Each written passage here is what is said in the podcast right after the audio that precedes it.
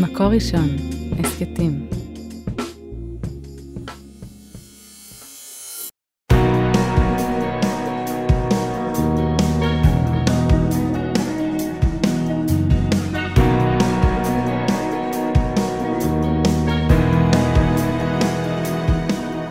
שלום הרבנית חמוטל שובל.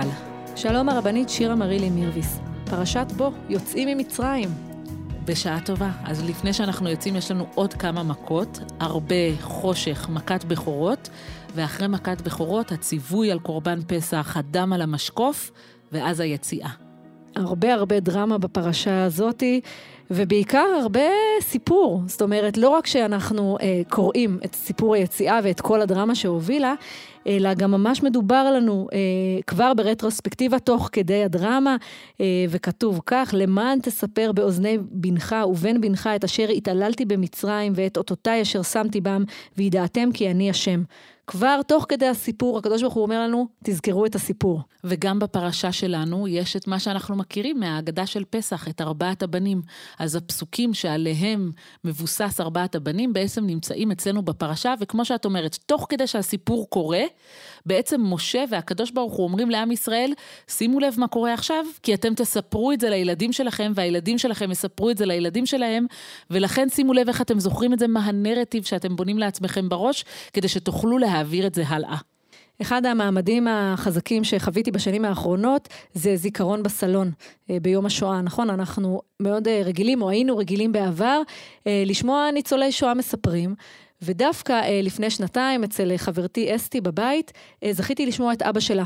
שאבא שלה הוא לא ניצול שואה, אלא הוא סיפר את הסיפור של אבא שלו.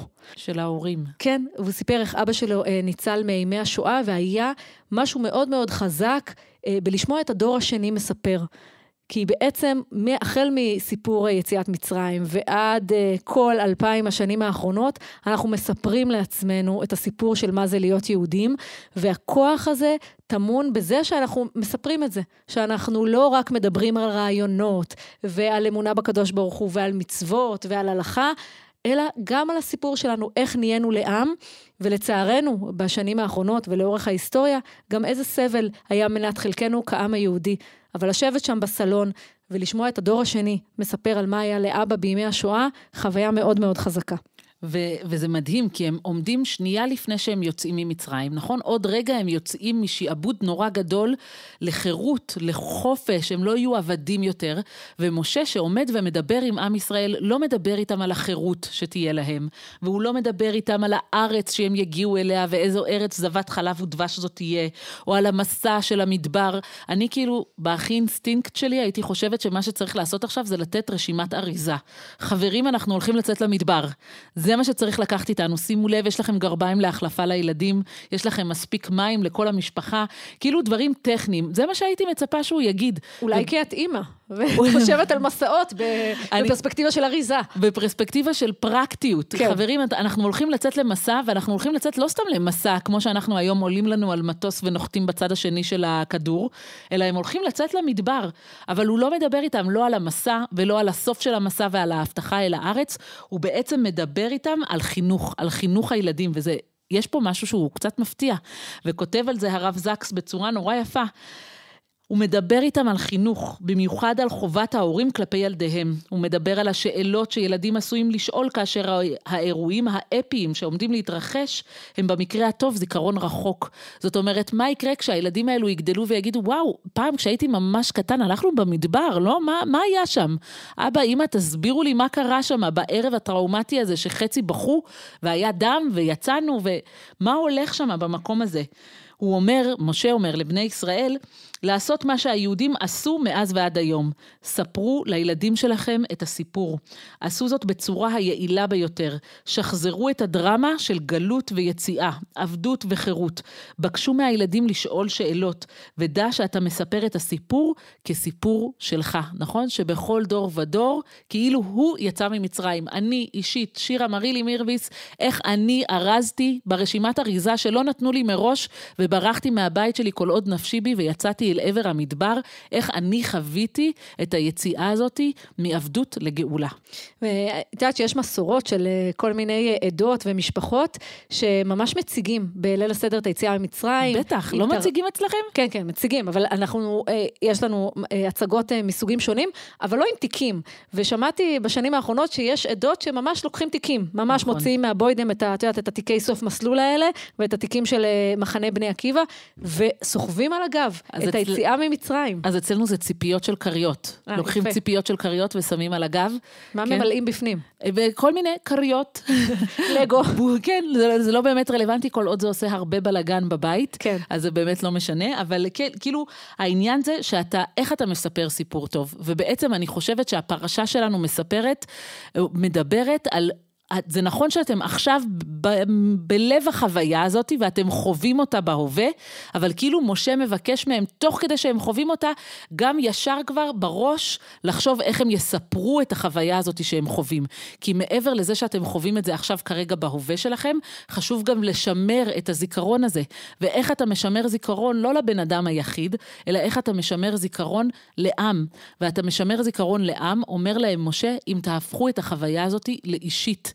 לסיפור אישי של יציאה מעבדות לחירות של כל אחד. ולכן משה חוזר ואומר את זה לא פעם, לא פעמיים, אלא שלוש פעמים. כאשר תבואו אל הארץ אשר ייתן השם לכם, כאשר דיבר, ושמרתם את העבודה הזאת, והיה כי יאמרו אליכם בניכם, מה העבודה הזאת לכם? אמרתם זבח פסח הוא להשם, אשר פסח על בתי ישראל. ושוב פעם, אתה מצווה לספר את הסיפור הזה שוב ושוב ושוב. כשאני מלמדת בכל מיני מקומות, קצת כמו בפודקאסט, לפעמים אני מספרת סיפורים על עצמי, ופגשתי בוגרת של מדרשת לינדמן, שהיא בצבא כבר כמה שנים, והיא באה להגיד לי שלום, ולספר קצת על הצבא, והיא אומרת לי, את יודעת מה, אני לא זוכרת שום דבר מהשיעורים שלך, רק את הסיפורים. ובהתחלה לא ידעתי אם אני צריכה להיעלב מזה. זהו, זה מחמאה או לא, אני לא סגורה על זה. והיא אמרה לי, לא, אני, אני זוכרת את ה, איך ישבתי בשיעורים שלך ואיך נהניתי, אני לא יכולה להגיד שאני זוכרת בדיוק את החומר, אבל את הסיפורים אני זוכרת. ואני חושבת שזה מאוד מאוד מהותי פה, העניין הזה, שילדים, וזה מצחיק, כי לא רק ילדים, גם מבוגרים, אנחנו זוכרים סיפורים. אפשר אה, אה, לבנות זיכרון על בסיס סיפור. זאת אומרת, עם כל הכבוד לחשיבות של הקדוש ברוך הוא אומר לנו, יציאה מעבדות לחירות ורעיונות נשגבים, ואנחנו יוצאים מ-ארבע מאות שנים במצרים כדי ללכת אל ארץ ישראל, בסוף זוכרים את הסיפורים, ובסוף כל אחד יכול להתעלות ברעיון הזה, מה אני הייתי אורז, ומה אני הייתי לוקח, ואיך הייתי מתכונן להרבה שנים, או בהתחלה הם חשבו שזה כמה שבועות במדבר, זה תפך לכמה שנים, אבל סיפור, זה מה שבונה זיכרון, ולא אה, דיבורים בעלמה. והשאלה זה איך אתה יוצר על סיפור שהוא סיפור טוב. הרבנית אה, מלכה פטרקובסקי אמרה לי, שתמיד ספר יעדיף על הסרט, גם אם עושים את הסרט על הספר, נכון, הרי פוטר כן. ושר הטבעות, למרות ששר הטבעות זה דוגמה מוצלחת יחסית, אבל העניין זה שתמיד הספר יהיה הרבה יותר טוב, החוויה של קריאת הסיפור בעיניי, הרבה יותר חזקה מאשר לשבת ולראות, בגלל שהספר משאיר לך מקום לדמיון. ואומרת לי הרבנית מלכה, אם את מספרת סיפור, היכולת שלך להשאיר מקום ולפתח שמי ששומע אותך ידמיין בעצמו את הדברים, ואז הסיפור יהיה סיפור חזק. ככה צריך לספר סיפור, כשאתה משאיר רווחים, כשאתה משאיר בכוונה פערים, כדי שהקורא יוכל להשלים את הפער בדמיון שלו, ויהפוך את זה לחלק מהסיפור שלו. נכון, אני חושבת שזה גם חלק מהעניין הזה של המכות. המכות זה, ליווינו אה, את, ה, את העם המצרי עם כל המכות שהוא חוטף נכון. בו, אה, ממשה ואהרון, ולכאורה היה אפשר להתחיל במכת בכורות. היא הייתה קשה ואיומה ובסוף היא עבדה. זה מה שגרם אה, לפרעה אה, לשחרר את עם ישראל, ועדיין היה פה תהליך של מכות, היה פה תהליך שהוא היה דו צדדי. גם פרעה היה צריך להכיר בכוח של הקדוש ברוך הוא, וגם אה, להבין שמשה ואהרון לא מבלבלים לו את המוח ויעלמו עם אה, קושי, לא, הם פה כדי להישאר, ויש להם שליחות להוציא את העם שלהם ממצרים, ויש פה תהליך עד שפרעה מבין, ומצד שני, ולא פחות חשוב, יש פה תהליך בשביל עם ישראל, קושי, אה, לפעמים לוקח זמן כדי לצאת ממנו, כדי להתרומם ממנו, כדי להבין, הקדוש ברוך הוא שלח את משה להציל אותנו, ואנחנו עוברים פה תהליך, ובסוף אנחנו נבין, כן, יש פה קושי של מצרים, בסוף אנחנו נשתחרר אה, מהדבר הזה. ובעצם הרב יעקב נגן, שהוא כותב על הפרשה, הוא כותב סיפורים קוראים גם לעמים שמספרים סיפורים. זאת אומרת... זה בר... יפה זה. כן, זאת אומרת, המכות הם, אה, היו כדי להעביר תהליך את כולם, אבל גם כדי לבנות את ההבנה שלנו שהסיפור פה הוא דרגה אחרי דרגה. שהוא תהליך, והם עוברים פה תהליך ביחד. כן, זה, זה בעצם הסיפור, הכוח שלו זה שהוא בונה את התודעה שלנו, בעצם כדי לבנות זהות, ובעצם זה מה שאנחנו עושים פה, בחומש הזה, בכל חומש שמות, אנחנו לקחנו משפחה, ושהפכו להיות עבדים, ואנחנו בונים להם זהות לאומית. ואיך אתה בונה זהות לאומית? על ידי יצירת זיכרון, על ידי יצירת סיפור, שהוא משותף לכל העם הזה. תראו, זה נכון שאתם חווים פה קושי מאוד גדול ביחד, אבל הקושי הזה שאתם חווים ביחד, זה הסיפור שלכם כעם, ומתוך הקושי הזה, איך אתם צומחים, ואיך אתם יוצאים ממנו. זה הסיפור, זה התודעה הלאומית שלכם, וחשוב שכשאתם עוברים את זה, כבר תבינו שאתם חווים את התודעה הלאומית שלכם, כדי שתדעו לספר את זה הלאה בדורות. ואם אני חוזרת קצת לזיכרון בסלון, אני חושבת שיש משהו מאוד מאוד חזק, בלשבת ולשמוע סיפור אחד, של אדם אחד, בסלון אחד, עם כל הכוח ו- וכבודו של יד ושם במקומו מונח, יש משהו overwhelming, משהו נכון. מאוד מציף בחוויה הזאת של מספרים, ו- ולשמוע סיפור של עם שלם ומחנות, ו- וסיפור שהוא רחב נורא, ויש משהו שיותר מתיישב על הלב ב- בסיפור אחד של משפחה אחת. ו- עם שם, עם, כן, תה... כן. עם יכולת להתחבר, ולכן יש פה משהו תהליכי מאוד מאוד גדול, עברנו את הקושי של מצרים עם המכות, ואת הקושי של עם ישראל להאמין למשה, ובעצם גם הרב קוק כותב את זה, הוא כותב שהתפקיד של עם ישראל להודיע לעולם את האמת הגדולה, את האמת האלוקית, ולכן הוא נוצר עם התנאים, והתנאי הראשון שאומר הרב קוק הוא היסטוריה, צריך שיהיה לנו סיפור ותודעה, כדי לייצר התגלות וכדי לייצר עם. זאת אומרת, בשביל לתת את האמת הזאת החוצה של האומה היהודית, צריך את ההיסטוריה, צריך את הסיפור המכונן. נכון. הרב גור גלון מישיבת הר ברכה, כשהוא קורא את הפרשה שלנו, הוא מספר על לשונות הגאולה. איך משה בעצם מבשר ומתבשר בעצמו ומספר על העם על התהליך של היציאה לגאולה, על הוצאתי, הצלתי, לקחתי. נכון, אנחנו מכירים לנו, זה מהדהד לנו כל הזמן את ההגדה של פסח, אבל בעצם זה קורה עכשיו בפרשה שלנו, והוא אומר, הוא כותב נורא יפה, שיש איזושהי ציפייה, שברגע שמשה אומר להם, תראו, הקדוש ברוך הוא יוציא ויקח ויביא, וכאילו איזשהו תיאור מאוד מאוד גדול ואתוס מלא יופי של גאולה שלמה, אז שהם לא התקטננו איתו עכשיו על הדרך והמדבר והדם והמשקוף, וזה לא, וזה לא עוזר. זאת אומרת, עם כל זה שיש סיפור מאוד מאוד גדול של גאולה, הם לא מצליחים להשתחרר מהקטנות, מהצמצום, מהקשיים של הרגע, מה, מה, מההכנה לקראת הגאולה הזאת. זה וידבר משה כן אל בני ישראל ולא שמעו אל משה, מקוצר רוח, מעבודה קשה. משה בא באיזשהו חזון מאוד מאוד גדול, והוא אומר להם, וואו, הקדוש ברוך הוא אמר לי שהוא יוציא אותנו, והוא ייקח אותנו, ואתם לא מאמינים מה יהיה פה, ואנחנו נגיע לארץ ישראל, וזה יהיה מטורף. והם אומרים לו, אוקיי. וכאילו יש פה איזושהי נפילה, כי משה ציפה שהם, שהם התרוממו איתו לחזון הגאולי הזה, ועם ישראל אומרים לו, אוקיי, אתה מדבר פה על משהו מאוד מאוד גדול, ואנחנו בעומק של הקושי של היום-יום, וזה גדול עלינו מדי. חברה טובה שלי סיפרה שלפני כמה שנים, כשהיה חורף מאוד סוער, הם הבטיחו לילדים לנסוע לחרמון, והם דיברו על זה, ואיך ניסע לחרמון, וכמה זה יהיה מדהים, והיא אומרת, אבל באותו בוקר, כשקמנו בארבע ורבע, והמסנו את הילדים על האוטו, כולם בחו. והיא אומרת, אבל הבטחנו לכם חרמון, וקנינו כפפות, ו- והתחלנו את המסע הגדול הזה, ויש פה מטרה נורא כיפית, ונורא חשובה, והיא אומרת, זה גמר אותי. אנחנו נכנסים לאוטו, אחרי שמדברים על זה שלושה שבועות, והילדים בוכים, ואנחנו עייפים, קר לנו, מי יישב ליד? אני גם הייתי בוכה בארבע בבוקר, אני חייבת לומר, זה לגמרי לא בשבילי. ואני מאוד מאוד מבינה את שני הצדדים. מצד אחד, כן. את הרצון של משה שהם יתחברו איתו, לחזון הגדול, שהם ירימו את העיניים למעלה, ומצד שני, כולנו ילדים שכשמכניסים אותם לאוטו, וקשה להם וקר להם, והם רבים מיישב ליד החלון, בזה, על זה, על זה הם מסתכלים, הם לא יכולים להסתכל. אתה מתמודד עם ההווה שלך, אתה לא, לא תמיד יכול לחיות בחזון הגדול. כן, ואני באמת חושבת שאנחנו בתור כאלה שזוכות לחיות בדור של גאולה, לא יכולות להסתכל אחורה ולהגיד מה, למה הם לא הרימו עיניים למשה, למה הם לא סמכו על, ה, על הראייה של הגאולה, למה הם הסתכלו על, על הדבר הזה, כי זה מה שהם ראו, זה מה שהם הם היו, היו בתוכו. וזה לא רק שזה מה שישראל ראו, זה גם מה שפרעה יושב לו בראש. זאת אומרת, יש פה משהו שפרעה כל כך מלא בתפיסה של עצמו, כאילו אני קראתי את הפרשה ואמרתי, משה מאמין לסטריאוטיפ, פרעה, סליחה, פרעה מאמין לסטריאוטיפ על עצמו, יותר ממה ש, שאנשים אחרים רואים אותו. זאת אומרת, הוא המלך, הוא השליט, והוא כל כך עסוק בתבנית הזאת, שהוא המלך והוא המושל, ויש מסגרת, הוא לא נותן לאנשים לראות, נכון, כל המדרשים האלו, שפרעה לא נותן שיראו אותו במצב האנושי שלו, במצב הפגיע שלו, כן. הוא כל כך מלא בתפיסה הזאת, שהוא המלך. הוא וש... אפילו אל. הוא ממש... אליל, והוא שולט פה במציאות, ופתאום כשקוראים פה דברים מסביבו, ואנחנו כבר פה ממש במכות האחרונות, הוא לא מצליח לצאת מתוך התבנית חשיבה הזאת. זאת אומרת, הוא מצליח לראות את עצמו, ולראות את המציאות של העם שלו, של מצרים, רק דרך התבנית שהוא בנה, והוא לא מצליח להשתחרר מזה, גם כשמביאים עליו מכה אחרי מכה אחרי מכה, ומנסים להגיד לו, זה נכון שאתה מלך, אבל יש פה מלך מלכי המלכים, זה נכון שאתה שולט במציאות, אבל יש פה מישהו אחר ששולט במציאות, ובטבע, משהו שאחר תומים לא יכולים לעשות, ויש פה מכות שהן כבר גדולות, וסוחפות, ו- וכואבות, ופרעה לא מצליח להשתחרר מתוך התבנית שהוא נמצא בה. ואני חושבת שזה ממש טרגי.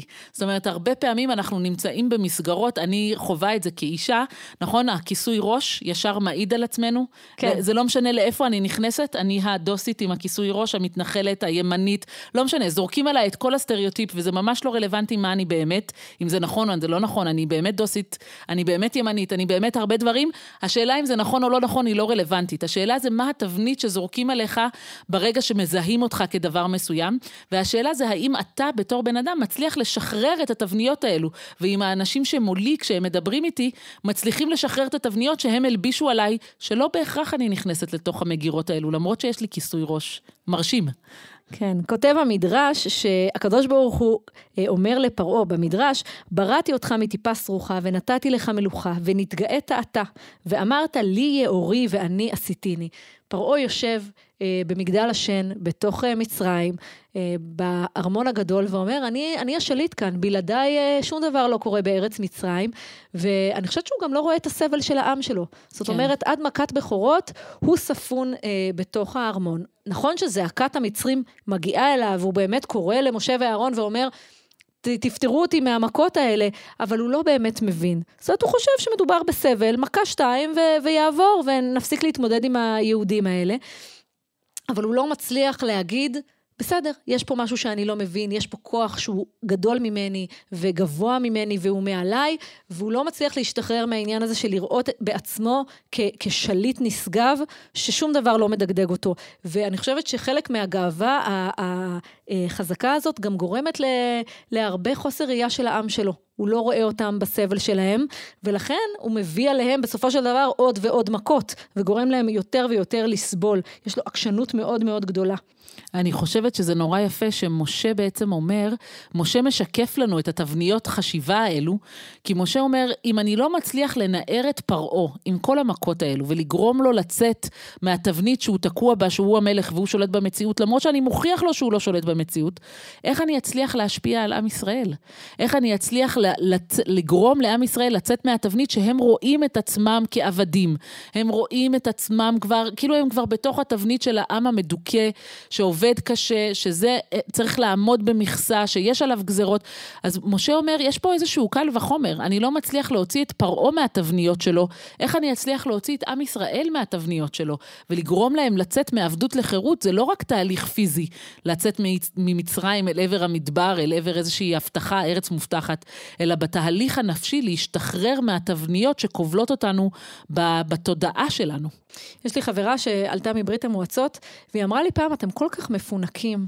ההורים שלי היה אסור להם להיות יהודים במוצהר, בוודאי שהיה אסור להם להיות ציונים, היה אסור ללמוד עברית ולדבר עברית, ואני אומרת, עכשיו באתי לכאן, ואתם כל הזמן מתלוננים. אתם כל הזמן אומרים, מה לא טוב בארץ ישראל, והיא אומרת, במשפחה שלי, מרוסיה יש תודעה, כזאת של הערכה, של נס, של נס, של איך הגענו לכאן, והיא אומרת, ההורים שלי, כמו בסטריאוטיפ לצערי, עזבו משרות נוחות, היו אינטלקטואלים גדולים ברוסיה, ובישראל הם ממש לא, כי הקושי של השפה היה להם קשה, והיא אמרה, והם מעריכים כל רגע שהם פה. ו- ו- והיא אמרה, ואתם הישראלים מקבלים הכל כמובן מאליו, קמים בבוקר, הולכים להצביע לכנסת ומייללים על זה. היא אומרת, כמה שנים ההורים שלי רצו להצביע לכנסת ולא יכלו, ו- ואני חושבת שזה השאלה, האם אנחנו מסוגלים לראות את המקום המצומצם שאנחנו נמצאים בו, על כל הקושי, או האם אנחנו מסוגלים לעשות זום אאוט. וגם עם ישראל, שהיה עם של עבדים, ולכן אני לא מבקרת אותו, אני מבינה אותו מאוד, ופרעה, שחשב שהוא שליט העולם, לא יכלו לעשות זום אאוט, ולא יכלו לראות את התמונה הגדולה, ו... ולכן היה צריך להעביר אותם את התהליך הארוך הזה. ואני חושבת שעם ישראל היה צריך דם על המשקוף, כדי שיהיה משהו מאוד מוחשי בדבר הזה. כן, פיזי. אתם צריכים לעשות תהליך ולהגיד, הנה בית של יהודים. אחרי כל... אנחנו בוחרים לשים את זה, אנחנו בוחרים לזהות את עצמנו ככה, אנחנו בוחרים שמבחוץ יזהו אותנו ככה. בדיוק, ברגע שמשה אומר להם, אני רוצה שתסמנו את עצמכם אחרי שכל השנים... המצרים סימנו אתכם, אחרי שכל השנים המצרים שיעבדו אתכם, עכשיו כדי להפוך אה, אה, להיות מתודעה של עבד לתודעה של אדם משוחרר, אתם צריכים להגיד כן, זו הזהות שלי, אני יהודי, והנה אני מסמן את הבית שלי, ורק מי שיסמן את הבית שלו, אה, הקדוש ברוך הוא יפסח מעל הבית שלו, ולעומת זאת לפרעה הוא אומר, אתה שלא ראית את המצוקות הגדולות של העם שלך, תגיע למכה הכי נוראית של עיבוד בכור בכל בית. נכון, ואני חושבת שזה ממשיך ללוות אותנו, זאת אומרת הצורך הזה להסתכל בפרספקטיבה, זה לא רק מצווה של מצרים ברגע הזה שאתם שמים את הדם על המשקוף, אלא זה ממשיך גם כשיבוא יום, וזה נראה לכם עכשיו רחוק, אבל יבוא יום ואתם תגיעו לארץ, ובארץ הזאת יהיה לכם בתים ואתם תגדלו אה, חקלאות, ויהיה לכם מה לאכול, ואז אתם תביאו ביקורים, וכשאתם תביאו ביקורים מה אתם צריכים לעשות? לחזור חזרה ולספר את הסיפור. זאת אומרת, כותב הרב זקס, כדי לענות על שאלות גדולות של מי אנחנו, מה אנחנו, מה עלינו לעשות, חייב להיות סיפור. לכן אנחנו מחויבים לעשות ככה כשמביאים ביקורים. ביהדות אנחנו הראשונים שרואים את אלוקים בהיסטוריה, אבל אנחנו לא משתמשים במילה היסטוריה בעברית, אלא במילה סחירה, אנחנו זוכרים, וככה זה הופך מסתם סיפור על מישהו ועל משהו, הופך לסיפור על עצמנו, על ידי כוח הזכירה, ולכן אנחנו מצווים לחוות את זה ככה בליל הסדר. זאת אומרת, אומר לנו הרב זקס, תרימו את העיניים למעלה, תלמדו לא תמיד להסתכל על ה-bits and pieces, על הקושי המקומי, החל מימי מצרים ועד לימינו אנו, ולנסות לראות את יד השם בהיסטוריה ובתמונה הגדולה, והלוואי שנדע לצאת מתבניות, זה, זה קשה לכולנו. נכון, והלוואי ונדע כל הזמן לספר סיפורים, כל הזמן להחיות את העולם של התורה, של האבות, של האימהות, להחיות את זה בחיים שלנו, לחלום כמו יוסף, נכון? לגמרי. שבת שלום. שבת שלום, על ההקלטה והסאונד אוהד רובינשטיין, על ההפקה והעריכה, יהודית טל, יקי אפשטיין ועדי שלם רבינוביץ'. תודה רבה למאזינות, למאזינים, את הפרק הזה כמו גם את שאר פרקי הסדרה, והסקטים רבים נוספים תוכלו למצוא באתר מקור ראשון, בשורת ההסקטים של מקור ראשון, בספוטיפיי, באפל מיוזיק וגם בגוגל. שבת שלום.